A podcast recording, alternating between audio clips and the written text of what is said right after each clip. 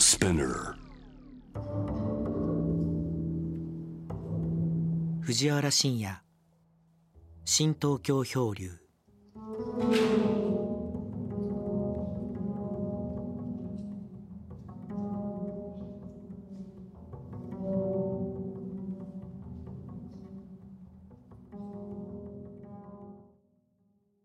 聞こえます？あ、聞こえました。大丈夫です。安田さんお久しぶりです。あ、お大丈夫です。今、あれですか、あの、安田さんは、あの、講演とかそういうものもやられてるんですか？えっと、公演がコロナでだいぶ中止になったりとか、延期になったりとかいろいろしてて、なんですが、まあ、ちょこちょことやったりとか。はい。であの、相変わらず、あの、やっぱビザの発給は、あの、出ないんですかね？あの、パスポートが出てないですね。パスポートを完全にもう取り上げられたっていう感じですかね。えっと、シリアで没収されて、で、帰ってきてから新しいのを申請したんですけど、それが発給拒否ということで、えっと、未だに裁判をやってる状態ですね。いや今回あのこのウクライナ問題がねあの持ち上がってあのこれまあ安田さんのその守備範囲ではないけども仮に安田さんがパスポート持ってたら持っててコロナ状況じゃなくてこのどこでも行けるような状況だったらまあひょっとしたらあの安田さんなんか行かれてるかなというふうに一瞬思ってですね。仮にそういうパスポートがあってこの今あの外国に行ける状態であった場合ですね。あのこのウクライナ問題をきてここの現場にこう行き行く可能性っていうのはどうですかね？えっと、まず、現場に行きたいというと、あの、パパスポートを出さないというのが今の外務省なので、あの、公に行きたいとは言えないんえ。ですけど、あの、まあそういうのがなかったとしたら、やっぱり、あの、すまあ、昨年末からのその、ロシア軍が周辺にこの展開し始めたぐらいから行くとしたら行くべきだったなと思うんですよね。ー、あの日本人、日本人が一人そういう、その頃から入ってる人いますけど、えやっぱりあの、東の方がが今ひどいので、えええーそのあたりにこの始まる前から入れたらいいんだろうなとは思うんですよね。で、大体その今日本人も結構、あの、ウクライナには入ってて、ええで、キエフにも何人かいるみたいなんですけど、あジャーナリストですか？そうですね。ああそうですか。あと、ジャーナリスト、まあ、カメラマンというか、もともとそういうのをやってるわけじゃなさそうな方とかも結構いるみたいで、あはは。なんか若い人も結構いるよみたいなことを、あの、現地にいるああそうですか。人によると、ええ。この情報っていうのはあんまりそのテレビとかで伝わらないですよね。ああの、発表できた人じゃないと、ジャーナリストっているのかいないのかわかんないので、で、今から行くみたいな話はもう、公にすると、外務省がパスポート没収しに来るんで、あだからもう本当にこの同業者の中だけでこっそりとそういう話をして、入った段階で入りましたっていう話が出るという。じゃあ何人かは入ってるわけですか？えっ、と、自分の知ってるだけでも3、4人いますね。えっと、その方たちは、あのげまあ、当然げあの、プロなのか素人なのか分かんないけども、あのやっぱ現地です取材して、何らかのその情報をどっかに流そうとしてるわけですかね。そうですね。えっ、と、もともと自分が知ってる人たちはもう本当に自分よりもベテランの皆さんなんで、ああはははあそういうベテランの方も入ってられる。そうですね。うんあと若い人がいるっていうのがちょっとどういう人人たちなのかよくわからなくて、あと、多分あの、ウクライナってあの、チェルノブイリがあるので、あ原発関係をやってきた人とかもいるのかなという印象がありますね。まあ、外国のその、まあ、現地に入っているあの方たちのおことを見ると、大体年年取った人が多いんですよね。そうですね。もう若い人はあんまりこうあの現場に突っ込むような、もうこういうそういうこう時代ではないのかなと思って、もうあのよくその、まあ、ああのいろんなあアメリカだとかイギリスだとか行って入ってる人たちのあれ見ると、この前お亡くなりになった方は若かったけども、もう今、今日なんかあのレポートしてた方っていうのは、もうそうです、70ぐらいのおばさんくらいの、ね、年齢の方がやってて、本来ならもう20代、30代のもうバシバシできるような、ね、人間が現場に入るべきだと思うんだけど、どうもその年齢のそのがどんどんこう上になってる感じするんですよね。そうですね。まあ仕事まあ、あのフリーランスの場合はこの仕事としてなかなかもう成立しなくなってるというのもあるし、やっぱりその私みたいに何かあった時にその叩かれ方が大変なので、えー、でしょうし、まあウクライナに関してはそうは言っても、その、武装組織に捕まるとかそういう状況じゃないので、で、あと宗教的にも、まあ、キリスト教徒がほとんどということで、はい、えー、あんまりその問題は起きないと思うんですよね。だからそういう意味では、その、まあ、ロシアの空爆とか凄まじいので、えー、例えばそのイラク戦争の時も結構現場行った人いましたけど、アメリカはまだ狙う場所狙って空爆するんですけど、はいはいはい。ロシアの場合、むちゃくちゃなので、あそうですか。うん、やっぱりそういう危険性はすごくあると思うんですよね。うん、あそのあんまりその計画性を持ってやってないっていう感じですかね。えっ、ー、と、計画的にむちゃくちゃやるという。だから、その、ジャーナリストがいるなんてことは全然気にもしない。うん、ロシア自体が、ロシアのジャーナリストを何十人も暗殺してき来た国で、だから、ジャーナリストなんて、あの、むしろ狙うぐらいでしょうし。あの、まあそういうこの、本当のこの戦争の危険そのものでものすごく危険というのはあると思いますけど、はいはいはい。えっと、この間、あの、ちょっとツイッターで現地にいる記者の人とやり取りしたんですけど、あの、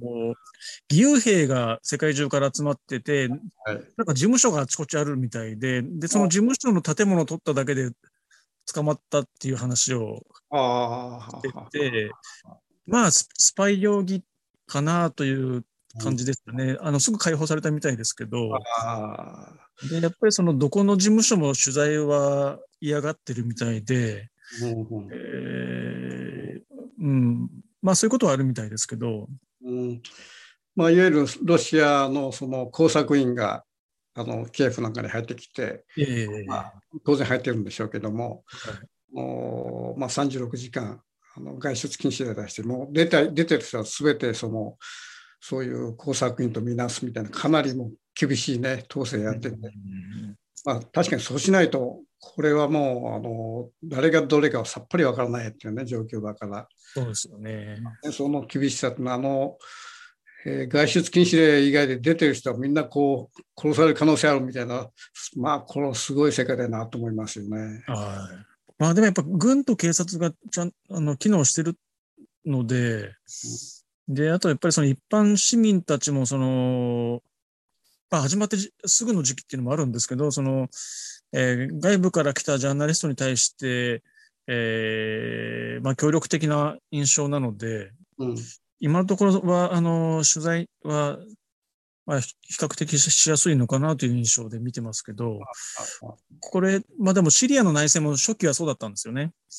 やっぱりその外部にアピアピールをして、その支援を得たいっていうのがあるので、初期の頃ってやっぱそうなんですけど、だんだんこの、えー、支援が全然集まんないじゃないかって話になってくると、はいはい、そもそもお前は何しに来たんだみたいな話になって、で、だんだんこの厳しくなってきて、じゃあこいつ捕まえてって、許すだけみたいな奴らも出てきて、どんどん悪くなるんですよね。で、そういう意味では、そのウクライナはその欧米からの、えー、支援がかなり入っているので、うん、うん、まあ、この先は分かんないですけどね、まあでも、えー、シリアの時と比べると、この、えー、武器の支援とかもものすごく大きいので。そうですよね。えー、もうこれ、あの今あのどんどんどんどん欧米から武器がどんどん入ってきてて、あのまあ、僕ら戦況はあの俯瞰的には分からないけど、まあ、かなりロシアが思ったようにその、まあ、ある意味で苦戦していると。それで、まあ、今、あのシリア、まあ、安田さん、シリアでね、ずっとおられるわけだけども、このちょそのシリアも、まあ、ロシアが入ってきて、かなりのことやりましたよね。で、その、あのシリアでロシアが行ったことと、その今、ウクライナでロシアが入ってきてやってること、まあ、多少こうリンクしてきてて、そのあたりのことを、その安田さんにお聞きしたいなと思ってね、こう今日、はい、したんだけども、えー、今、もうかなりこう、まあ、苦戦してるのかどうか僕は分かんないけども、そのかなりもう長期にもう3週間経ってますよね。日ッもサッチもいかないっていう時に、下手すると、その、シリアではもう、あの、やったような、この、まあ、いわゆる化学兵器ですか、うん、そういうものが飛び出さないとも限らないみたいなこと言われてますよね。そうですね。えー、っと、最近のニュースでは、その、えー、まあ、病院を空爆したとか、あとそのパン屋の前に並んでる行列を空爆したとか、ああと、まあ、あの、あの昨日から出てますけど、あの、えっ、ー、と、劇場にあの避難していたところ空爆したんじゃないかとか、流れてて、まずその病院を狙って空爆するというのは、あの、シリアでやってたんですよね、ロシアは。もう本当にこの、えっ、ー、と、国連からそのこの場所は狙狙わないようにということで、このリストアップして送このロシア側に送ってあった病院も空爆されてて、まあ、だから、そのリストをむしろ使われたんじゃないかっていうふうに言われていたぐらいなんですよね。まあ、国連はそうじゃないだろうみたいなこと言ってるんですけど、まあ、それは国連としては認めたくないでしょうけど。で、あとそのパン屋の空爆っていうのは、あの、シリアでもあったんですよね。あの、えー、2012年ですからもう初期の頃でしたけど、このアレッポで、えー、街中のパン屋の前に行列してるところを空爆して何十人も集めってことやってて、えー、まあそういうことはやっぱり起きてるし、あのー、状況似てますよね。そうですね。でも、ロシア自体が、えー、シリアの中でこのいろんな兵器の実験をしていたとか、公に言ってるので、えー、本当にこのシリアでいろんなそういうことをやってきてて、で、多少のこの非難がメディアとかからは出ますけど、その、まあ、事実上、ま、全くこの罪を問われるとか、何かしらなるってことは全然なかったので、うん、そうですよね。そういうことをずっとやってきて、えー、それをやっても大したこの影響出ないだろうという,、いうことをもう学習した上でやってるんだと思うんですよね。まあ、それはそのシリアもそうだし、その前の、えー、クリミア取った時とか、ジョージアとか、あと、チェチェンでもずっとやってきたことですけど、まあ、それをやってきて、えー、まあ、全て成功体験になってきてたってことで、で、まあ、その、病院とか空爆しても、その、戦闘員がいたとかいろいろ言って、まあ、ごまかせばいいというか、うん、ということにな、ということでずっとやってきてるわけですね。大体そうですよね。戦闘員がいるから空爆したっていう。そうですね。あの国境なき医師団とか、あのシ、シリアに入ってましたけど、まあ、あの、まあ、はっきりイスラム国じゃないのみたいな患者なんかも来たらっていうんですよね。で、その、やっぱりその医療関係者としては、その、その患者のこの政治的立場によって扱いを変えるってことは絶対許されないと。いう立場であって、はいはい、もうもう見るからになんかうさんくさいのが来ても、患者である限りは、あの、患者かどうかだけで判断する。あはは政治的立場で、この命の価値をの区別をつけるっていうことはもう絶対やってはいけないっていうことね、だだから病院っていうのはやっぱりどうしてもそういう場所にはなりうるんですよね。うん、でこれあの病院とパンパンの行列を攻撃したってこれ病院をその破壊するっていう何かこうそれによってなんかこう、まあ、効果っていうか意図っていうかそういうのがあるんですかね？まず、シリアの場合、その初期の頃から医療関係者が狙われてて、やっぱりその治療する人がいるから治るので、あだから、その攻撃しつつ、その治す人も同時に狙うという。で、その医者、やっぱり病院とかが狙われると、その精神的なダメージが大きいので、あなるほど、えー、っていうのはあると思いますね。まあ、生命線を断つみたいなところですよね。そうですよね。で、この、そこに住んでる人たちも、やっぱショックが大きいので、あははやられるあやっぱ精神的なものがかなり大きいわけですねあると思いますね。それともパンを、パン屋もそうですよね。やっぱりこれ、日々のその食食料をね、断つみたいな、そこを攻撃し、まあある意味で、病院もそのパン屋も生命線ですよね、これ。そうですね。やっぱそういうところをやるんだと思うんですよね。うんやっぱりこれはちゃんとピンポイント的にその病院なる病院っていうのは今回もその劇場を破壊したけどそういえばピンポピンポイント的にその狙ってるわけですかね。場所的には多分病院は狙ってやったんだと思うんですよね。うん、であと、えーパン屋については、まあこの人が集まってるところを見てやったとかいうことはあるかなと思うんですけどね。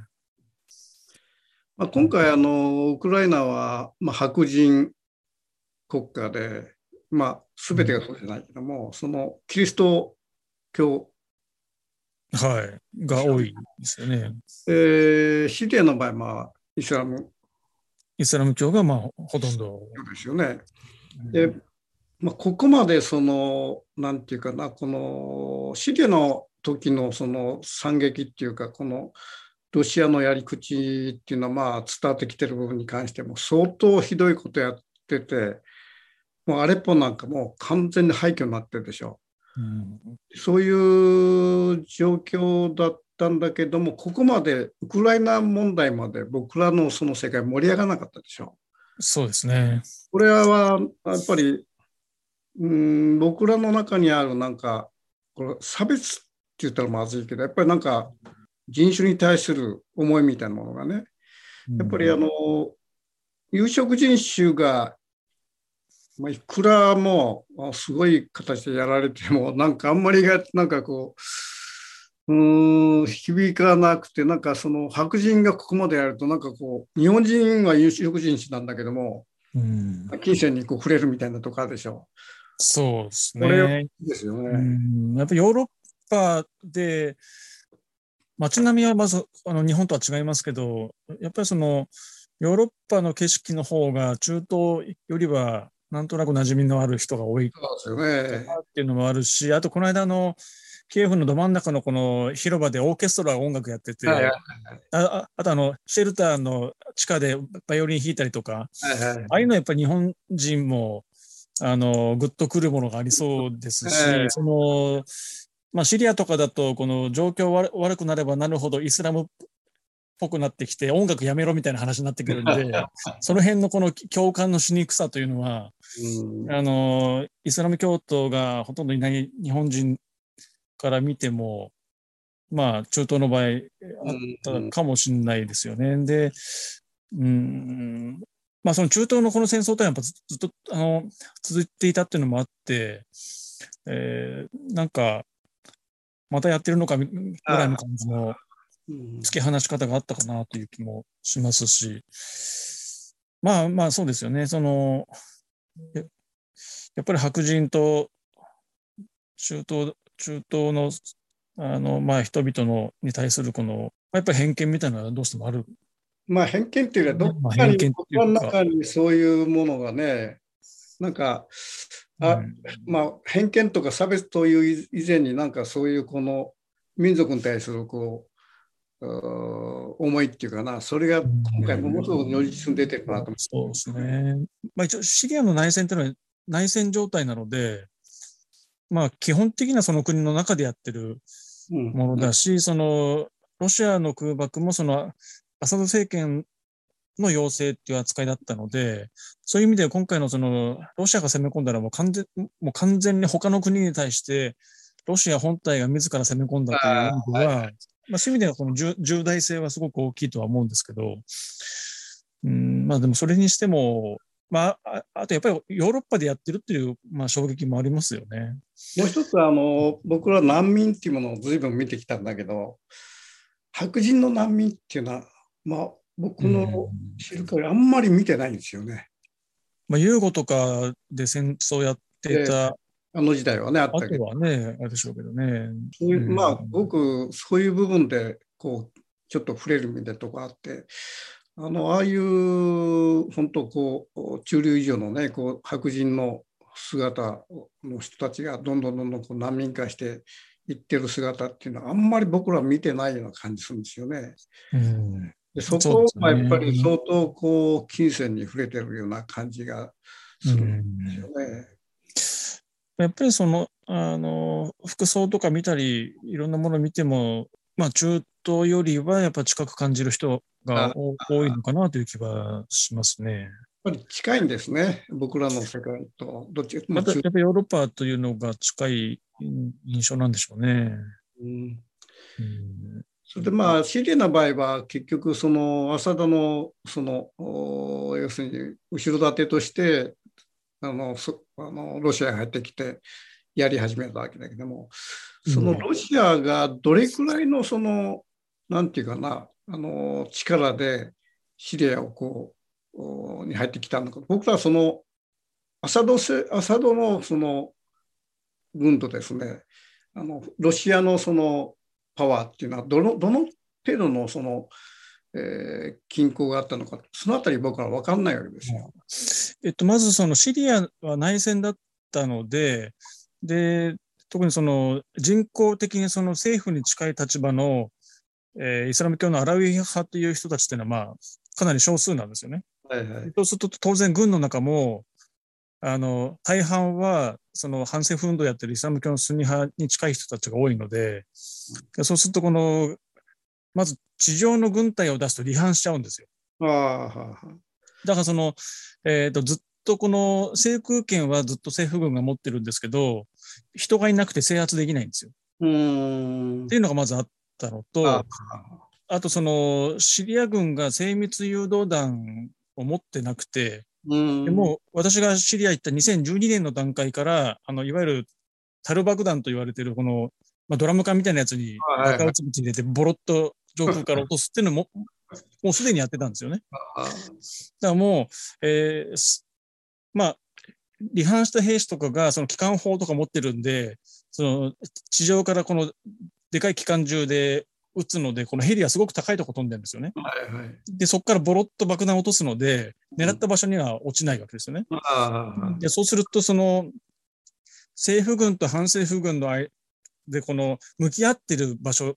で、反政府側にに落とすことができないわけですよ、狙ってちゃんと。であそうすると、その空爆する場所というのは、もっとずっと後ろの人人が普通に生活しているところをめちゃくちゃに空爆するんですけど、反政府側の前線を崩せないんですよ。で、結局ずっと押し込まれていたところで、その、まあ、ロシアに対して、この、2015年の9月からですけど、まあ、空爆を要請して、で、そうするとこのロシアは、かなり狙った場所に落とすんで、あそれでこの反政府側の前線が崩されて、そこでもうオセロのようにひっくり返ったというのが、あまあ、反政府側の連中もそれを言ってましたですよね。この、要するにこの、アサド政権がずっと制空権持ってずっと空爆やってたわけで、うんそこにロシアが来てまた空爆したって、それは数は増えるかもしれないけど、なんでそこでそんなに入れ替わるのかということを聞いたら、やっぱり狙った場所に落とせるかどうかがすごく大きくて、っていうことを言ってましたですね。兵器のその性能の違いっていうのは如実にあるんですよね。そうですね。それでそのまあロシアが入ってきて、えー状況がやっぱり一変したわけですか。そうですね。うん、もうあのまま行ったらアサド政権倒れるんじゃないかっていうぐらいの。状態でしたので、じゃあほとんどまあロシアがこう制圧したようなもんですね、シリア。そうですね。まあ、それをこのアレンジしたのがイランなので、ああ、なるほ全ど。体のこの大きな動きをやってたのはまあイランがすごく大きいんですけど、あとそのシリア軍のこの歩兵がいないので、レバノンからヒヒズボラを入れて制圧させるとか、やっぱり最終的には空爆しても人が入っていかないと制圧できないということですかね。そうですね。やっぱやっぱこう人がいないと街のこの支配ができないので、そうすると今回その今ウクライナ制圧する場合はその最終的には人に人が入らないと制圧できない。そうですよね。そこのところが結局その、えー今の人数で、しかも3方向から入ってきてる人数では、街の制圧は無理なんじゃないかって指摘がされてますよね。ああそうですか。うん、だその辺が、どうしたいのかが、うん。ままだ、まあ、最初はだから結局、その、大統領を含め、この中枢を破壊して、で、それで、その、傀儡の政権だけ作ればあ。良いということだったのかなというところが、その電撃作戦が全然うまくいかなくて、手間取ってるというか。うんうあのロシアが、まあ、僕らのその知識の中ではそのシリアであの化学兵器を使ったというその、まあ、実際に映像がまあいろんな出てきてますよね。まあ、でシリア軍が使ったのを、まあ、まあ、黙認というか、あえーまあ、そのシリア軍が使ったときに、その化学兵器を使ったら、それはレッドラインであるというのはアメリカが言っていたのが、結局、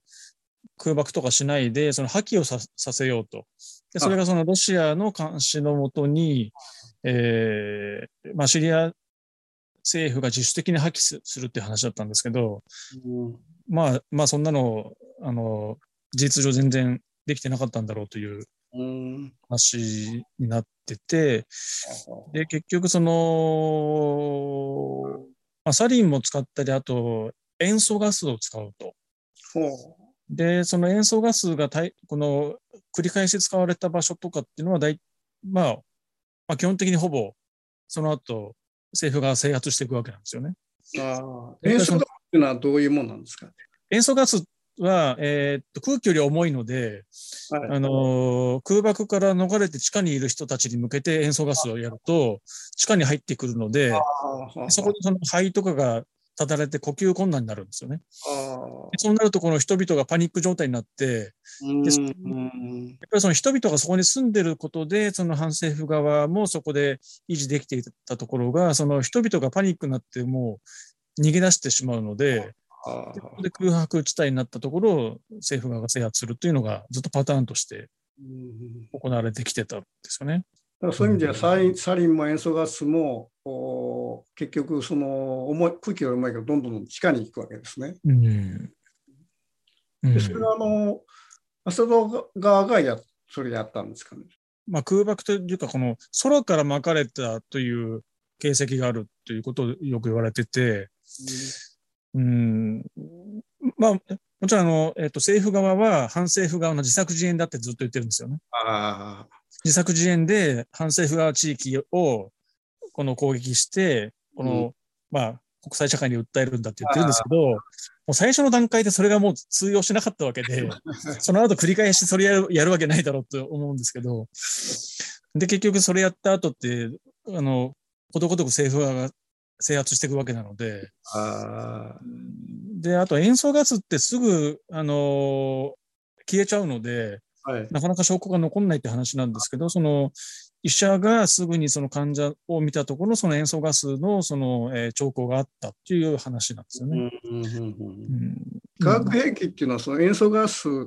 の他になるんですか、まあ、使ってるのは、まあ、はい。あとサリン、サリンですよね。シリアでよくはいはい。やってたのは。はい。すごいですね。サリンっていうのはまあ僕らも経験あるけど、あれまかれちゃうも大変ですよね、これね。そうですよね。これはそのシシリアのお方が、シリア軍が使ったものをロシアが黙認したっていうことですか？それともロシアは使わなかったロシアが直接やったって話じゃないと思うんですね。うんんただその今回そのあのウクライナ側にそのそういうその生物化学兵器みたいなのがあるというその前もってそういう懸念してますよね。でそういうのが使う予兆だというふうに言う人もいるんだけどもどうなの、まあ、しえっ、と、あの、ウクライナ側が持ってて、で、使われたときに、やっぱり使ったでしょっていうことを言う、い言う可能性はあるかなと思いますよね。この、まあ、言ってることむちゃくちゃなんですけど、えまあでも本当にしれっとそういうこと言うので、今現在でもそ相当めちゃくちゃに破壊しているので、もう支配無理じゃないですか。あまあその武力で支配はできるかもしれないですけど、このウクライナの人々がそれを受け入れるとはとても思えない状況を作ってあ、て、ねどうする気なのかなというところが、まあまあ、まあ強力に支配するだけなんでしょうね。まあ、まあ、シシリアもそうですけど、結局その、まあ政府側に拘束されてそのまま行方不明になってしまう拘束者っていうのはたくさんいて、まあ、13万人とか言われてて、で、まあ、えー死亡が確認されたのが1万何千人だけど、まあ、事実上、ほとんどの人が相当厳しいだろうと言われてて、戦闘が終わったら、静かになるわけじゃないわけですよね。その、逆らった人間は誰なのかっていうことで、あえーまあ、捕まえるし、その逆らった人間かどうかなんて見てもわかんないので、結局捕まえて凄まじい拷問をやるわけですけど、それはチェチェンでもやったわけですね、ロシアが。はははは。は。あの100万人中の20万人とか25万人をまず空爆とかで殺した上で、はいはい。でなおかつその後は、その、えーまあ、抵抗しただろう、ししてるだろう人間を、うん。まあそういう疑いをかけて捕まえて、まあ、拷問するというのをやってるので、えでもー、密告とか、密密告とかそういうこともあるんでしょうね、結局。もあるし、あの、村丸ごと捕まえちゃうとか、あということも、まあ、チェチェンではやってたということで、だから、まあ、まあ、シリアの場合は、例えば、その、まあ、政府側がだいぶ制圧して、この難民の帰還事業みたいなことが、えー始まったので、じゃあ帰ったら捕まっちゃうとか、あ。ああこともあって、うん、だから、まあ、あの、まあ、戦争で死んでしまうぐらいなら、降伏した方がいいんじゃないかとかいう人もいるんですけど、降伏、降伏した後が地獄ですよという。のが、やっぱりどうしてもこれまでのを見ると。まあ仮にそのロシアが、まあ、この戦況がうまくいってその制圧した場合ですね、そのチェチェンと同じようなことが起きる可能性もあるということですかね。そうですね。やっぱりその、えーまあ、ロシア側が求めているのが、その非武装化と非ナチ化、ナチス、うんネオナチの追放っていうことですけど、非武装化だから要するに完全降伏ですよね。うん。この政権からナチスをうんなくせというのは、まあ、まあ、そもそも言いがかりですけど、その、ナチスなのかどうなのかってどうやって証明するんだって話じゃないですか。これは、ナチスじゃありませんって言ったって嘘だっていうわけで、結局その、プーチンが指名した政府になるわけですよね。えで、別に傀儡政権になった時に、その傀儡政権をどうやって維持するかっていうと、やっぱりその抵抗するものとか逆らうものっていうのを捕まえるとか、そういう路線にどう考えてもなると思うんですよね。じゃあ制圧した場合も大粛清が始まる可能性があるわけですよね、これ。うん。あの、これまでのを見てもそうだと思うんですけどね。まあ、そこで、まあ、チェチェンはまあそんなに大きな場所じゃないけど、あれ、ウクライナ、キエフなんてかなり膨大な土地とその人じゃないですか。そうですよねそう。いうものを制圧して、そのコントロールできるのかなと僕は思うんだけど、どうなんですかね、ロシアが直接やるっていうか、まあ、まあ、傀儡政権作って傀儡政権にやらすんでしょうけど、うん、まあ、それがすぐ機能するのかどうかですよね。どうやってやるのか。まあ、とりあえず、まず、まずその、ロシア軍がその人数そ揃えて支配するしかないと思うんですけど、そういう体制ではないようなので、ちょっと、どうするのかが、よくわかんないですよね。まあ、政権倒して、傀儡政権にして、それを、どうやってそれを維持するのかっていうところで、うーん、まあ、今見たところ、その経済的にものすごく追い詰められてるし、で実際にそのこんだけ3週間、おそらくもう下手したら2ヶ月とかかかってしまう可能性があるわけでしょう。ええ。そうすると、このプーチンさんそのものの、そのまあ、いわゆる立場っていうかな、これは相当危うくなってな気がするんですよね。うん。まあ、ロシアの中でプーチンを倒せるような、そういうことが起きるのかどうかですよね。で、やっぱりそのプ、あの、まあ、ロシアの中の情報統制とかもいろいろあるので、その、我々の感覚でそのロシアの中の様子を考えても、その通りなのかどうかがかなりちょっとだいぶ感覚違うのかなという気はするんですけどね。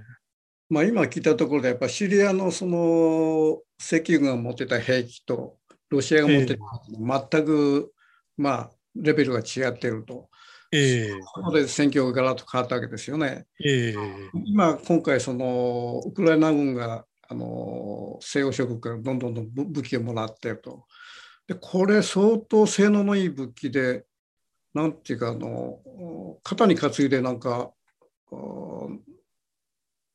飛行機、もうなんか90何パーセントの確率で落とせるみたいな、はいはい。そういうすごい兵器がどんどん入ってきてるっていうのは、これやっぱり相当、まあ、兵器の性能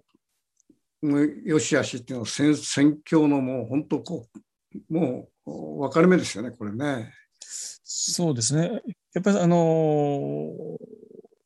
2012年にあのシリアの取材行った後にあの、呼んでいただいたあのお話しはいしたときに、あの対空兵器が入るかどうかがすごく大事だって話をあの時もしたんですけど、結局その空爆をむちゃくちゃされるので、それに対してその飛んでるこの飛行機とかヘリに対してその目標を設定したらこの誘導さ誘導されて当たるようなミサイルが入ってこないとその空爆は防げない。はいはいはい。で、まあだからそこまでのこの武器支援があるかどうかっていうのがその周りの国が本気で支援してるかどうかのああ、一つのこの目安というか、い。う話をしたんですけど、まあ、結局このシリアには全然入んなかったわけなんですよね。で、それが、ウクライナは最初から、あの、スティンガーとか、あのまあ、ジャベリンって、あの、対戦車ミサイルですか、とかが入ってて、えーまあそういう意味で、あの、支援の規模がもう、桁違いにすごく大きいのは確かだと思うんですよね。これはその今言った武器っていうのはもともとウクライナ軍も持ってたのかあるいはその今回の戦争によってどんどんどんどん入ってきたのかどっちなんですか、えっと、もともと持ってたのもあったみたいですけど、うん。あの、周りの国から、あの、大量に送ったっていうのはありましたよね。ああ対空誘導兵器ってのはジャベリンっていうんですかあれ。えっ、とスティン、スティンガーですか？いいがあれはなんか一説によって2000万か2500万一つするっていうこれ本当ああ、それくらいしそうですよね。えーっと、対、シリアとかに入ってた対戦車ミサイルというのが、誘導し、あの、ああいう赤外線とか、この熱誘導とかじゃなくて、あの、ケーブルがつながってて、ほこのケケーブルでつながってるのを、このリモコンで、この動かしながら当てるという、すごい、あの、古い形式のやつがちょこちょこといいくらかその目撃されてて、うん。それでも金額はやっぱり、まあまあ何千万とかはいかないです。何百万もいかないぐらいですでしたけど、だから、えー、スティンガーとかになるとやっぱ相当高いと思いますけどね。あそうですね。まあ、まあやっぱりその、ウクライナ軍っていうのがちゃんと機能してて、えー、じゃないと使えないわけですしね。あまあその兵器を使う能力もすごいですよね、今回。やっぱりそういう、そうですよね、ちゃんと。よね、使えるっていうわけですから。ええうん。また、かただこれ、どんどん膠着状態になってきたときに、今一番、まあ、恐れなきゃいけないのは、まあ、化学兵器、もしくはもう、まあ、本番のあれがね、あの、あの部分的に出てくる可能性もあるみたいなことを言われてるでしょ。うん。これはもうよ読めないですよね、これは。そうですよね。で、やっぱりこの戦争って長引いてくるとだんだん、今はすごく、あの、なんていうか、まあ、取材者に対しても、まあ、非常に歓迎っていうのはあるし、はい捕虜、えーロシア兵の捕虜を捕まえてもなんか、いい扱いしているようなアピールをしてますけど、えこういうのがやっぱ長引いてくると、やっぱそういうのもだんだん変わってくるし、あとそのウクライナにその、えーっと、いわゆる極的な、まあ勢力って言っていいのかわかんないですけど、うんまあ確かにいたと。はいはいで、えーそういうのにこう参加してくる人々もまあ結構いてうん、で、そこに対する、その、まあそういう主義者たちのこの支援、直接の支援とかも一応あると。で、この正規軍に対して、えちゃんとしたこの支援というのが継続しされていかないと、あのーそういうところに入っていく人も出ちゃうのかなという気もするんですよね。で、それがその自由とか民主主義とか、この西洋は言ってるけども、実際にこういうことが起きた時には見捨てるじゃないかとか、えそういうこの失望感みたいなものが広がってくると、うんあのーそういうこの極右勢力であるとか。で、その周りで見てる人がそういうふうに感じて、そこに、えー外国の人がそこに参加するようになってくるとか、えいうことが下手したら起きるかなという気がしてて、それがその、えーイスラム国とかってまさにそういう感じだったわけですよね。その、2011年にこのシリアの反政府運動が始まって、で、まあ、2012年とか13年前半ぐらいは、そのアルカイダなんてそんなに大きく勢力があったわけじゃないんですけど、レバノンに近い町がこのヒズボラが入ってきて、えで、制圧ししたときに、結局その、政府側にはそういったこの支援が来たけども、この反政府側に対してろくな武器の支援もないという状態がずっと続いてたと。っていう時に、あの、シリアの東の方にいるイスラム国とかが援軍に行ったわけなんですよ。うん負けたけども。うん。っていう時に、その制圧された地域の人々の中で、えー応援に来てくれたイスラム国とかアルカイダにそのまま入ったっていう人も、まあ、結構いたみたいなんですよね。で結局、そのイスラム系がそうやって大きくなっていくのが、その周りからの支援というのが全然なくて、そうなったらもう強いところに行った方がいいじゃないかとか、民主主義という話をししてたけども、そういうところからの支援もないし、えーそれよりもそのイスラム、このイスラム社会からのこの支援を期待してイスラム系を標榜した方がいいとか、うん。そういう具合になってって、で、そうすると今度また欧米がやっぱりイスラムじゃねえかみたいな話になって、はい。ますますこう、突き放すようになっていって、えーっていう流れがあったんですよね。うん。まあ、ウウクライナの場合、その白人で、まあ、ほとんどがキリスト教徒っていうのはありますけど、その、やっぱりこの長引いてきて泥沼化していったときに、その、こう、なんとかして戦って国を守ろうっていう、やってる人たちに対しての支援っていうのはやっぱりちゃんとやらないと、ああはいはい。うんまあそういうことが、まあ、起こりうるんじゃないかなという気が、まあしてるんですけどね。まあ、今回の場合はその白人でしかもキリスト教徒だと。うんそれで。その、まあ、NATO に加盟してないからあの、まあ、武器のお供与をするけれどもその戦争に、まあ、加担しない。はい。で仮にポーランドがミグミグ29をその持ってるんだけどもこのあのお動かし方が、まあ、ちょっと難儀しててアメリカは渡したんだけどアメリカはそれも、まあ、却下したと。うんということはその白人でキリスト教国家でありながらあのプーチンがまあ核のまあちらつかせた場合にもうこれ体すくんで動かないじゃないですか。あのうん。アメリカもそうだし。そうですね。それは核っていうのはその、まあ、使う使わないに限らずちょっとちらつかせてもこんだけ威力があるんだって今回初めて僕は、まあ、実際あのこの戦後初めてこの核の脅威って言いますかね。で実際にこの現場でこういうその言葉だけで核が使う可能性があるという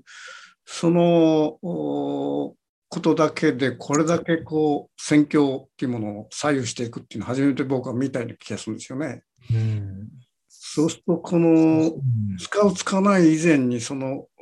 やっぱそういう意味じゃ核の脅威があるなと。うんやっぱり抑止力を、だから、ロシアの側が抑止力を、まあ、使ってきたわけですよね。えーまあ、でも、その、結局、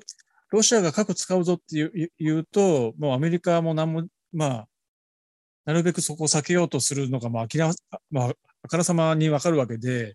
そうすると、このロシアが結局、この戦争の名目として言ってた、この NATO がこの東に拡大ししているのが脅威であるというのが、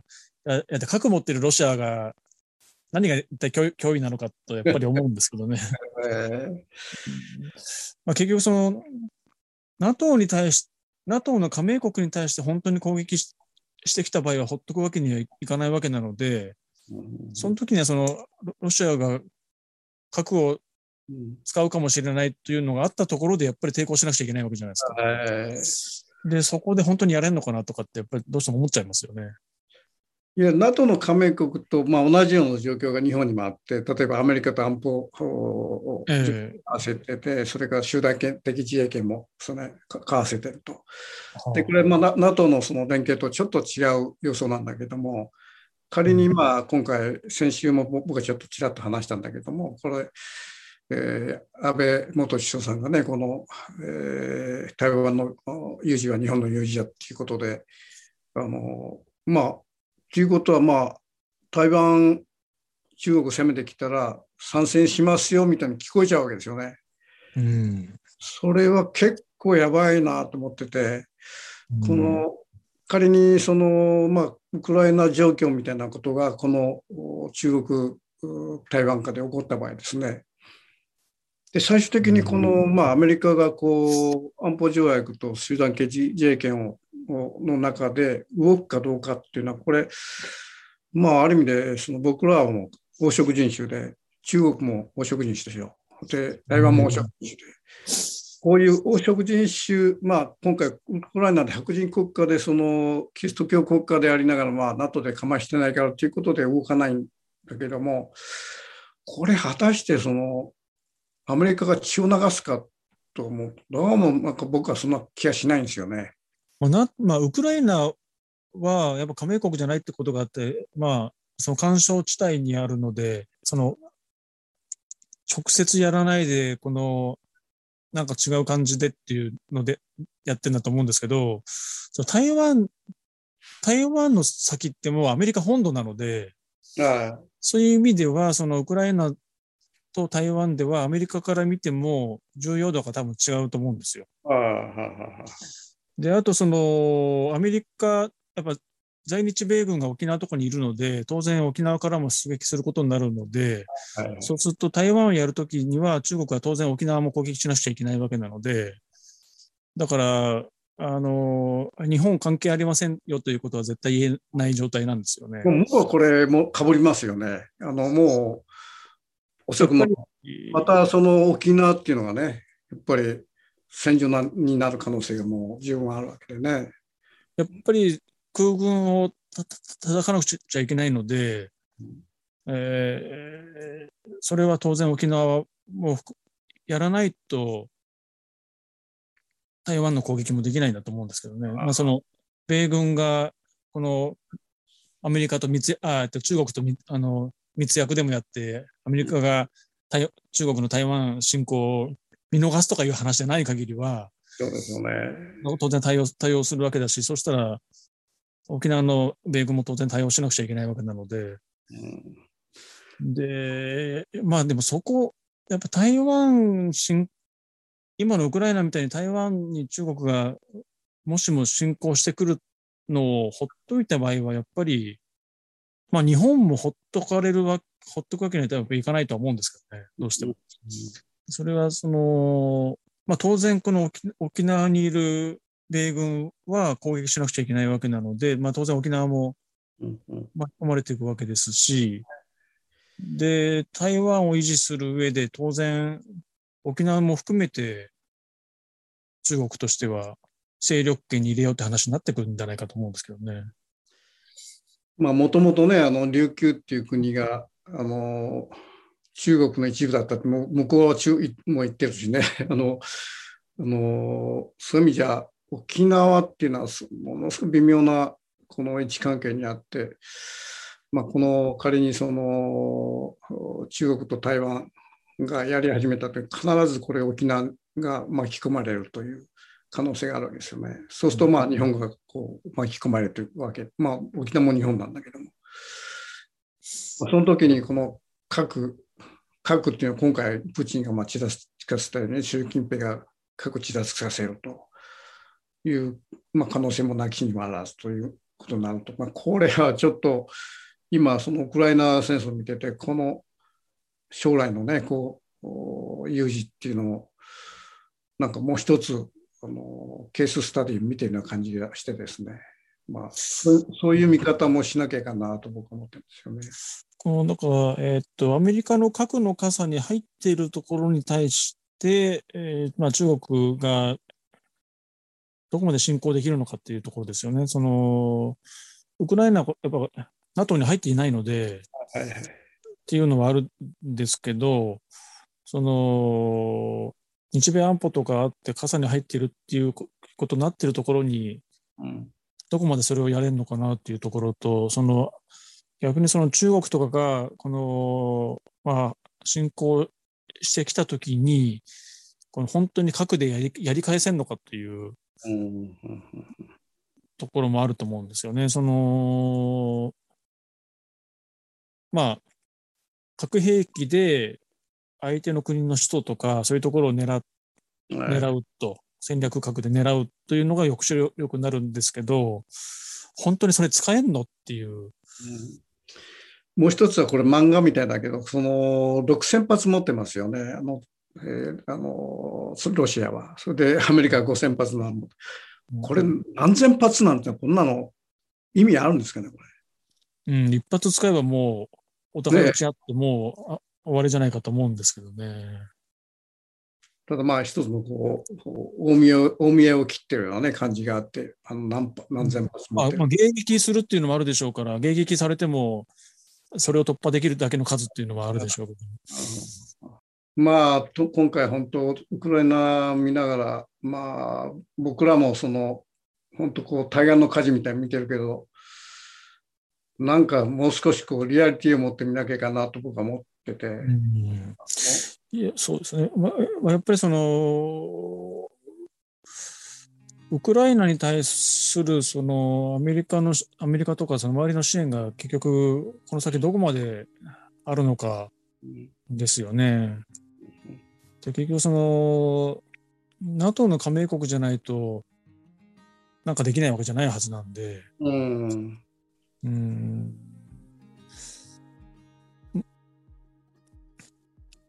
まあだからや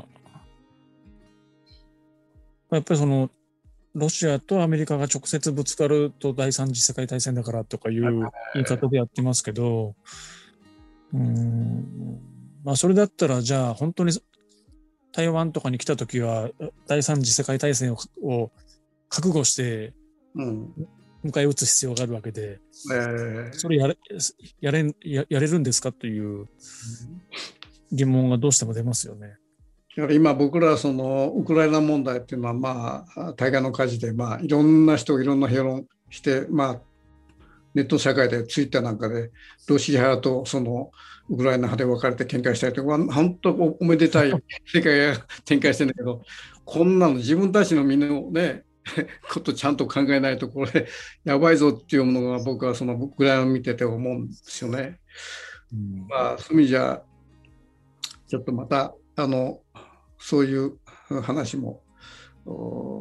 次回させてください。あありがとうございます。今回はどうもありがとうございました。ありがとうございました。